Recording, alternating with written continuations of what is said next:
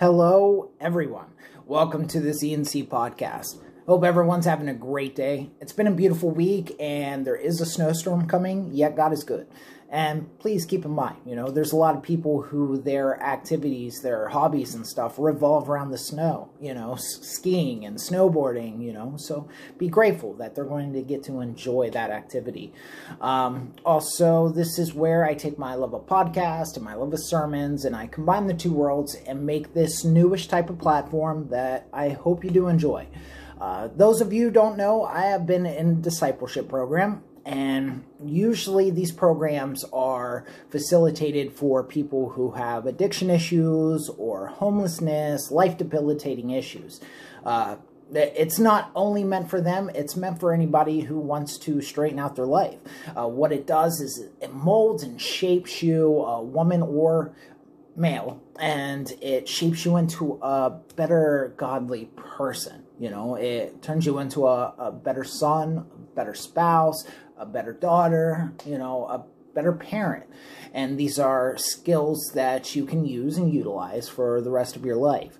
Uh, one of these things that I did learn during this program, I actually learned from somebody who I was in the program with. Uh, he taught me about the Proverbs reading plan. So the book of Proverbs has 31 chapters in it. So there's one chapter for each day of the month. And a lot of people when they open their Bible, they they don't really know where to jump to. You know, you want to dedicate uh, like 15 minutes to your day, uh, morning, night, whatever, and you open up the Bible and you know time fleets away from you because you're not exactly sure where to go. So this gives you some sort of direction if you have that question in your mind of where should I go. So with it being each chapter being a day of the month, so such as today. Today is the 4th. Um, I pre read this so I can have it for the podcast, but the Bible is the living Word of God. So each one that you read is going to speak to you differently almost each time that you read it. You know, um, the Proverbs have stood the test of time you know, they. human nature has not changed, only its surroundings. So something that was written so long ago will and can speak to you today.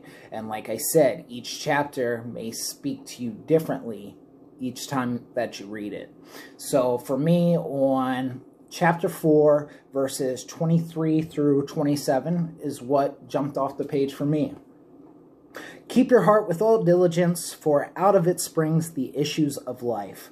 Put away from you a deceitful mouth, and put perverse lips far from you.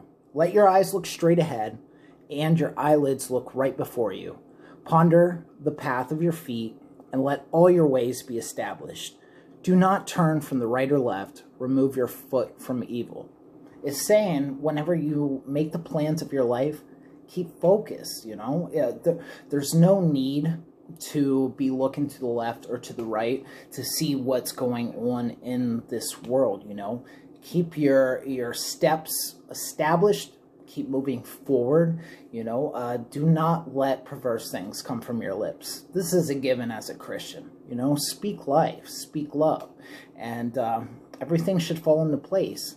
And again, each chapter you read is going to speak to you in your own way. God is so good like that. But anyway, uh, that's it for the podcast. Don't forget, I am now available on Spotify, uh, Apple Podcast, and wherever you get your podcast. Um, let's see here. And that's it for this week. I hope you like this and share it, and I hope it's blessed you in some type of way. But for now, just like Jesus said, Love one another as I have loved you, and by this the world will know that you are my disciples. God bless and much love.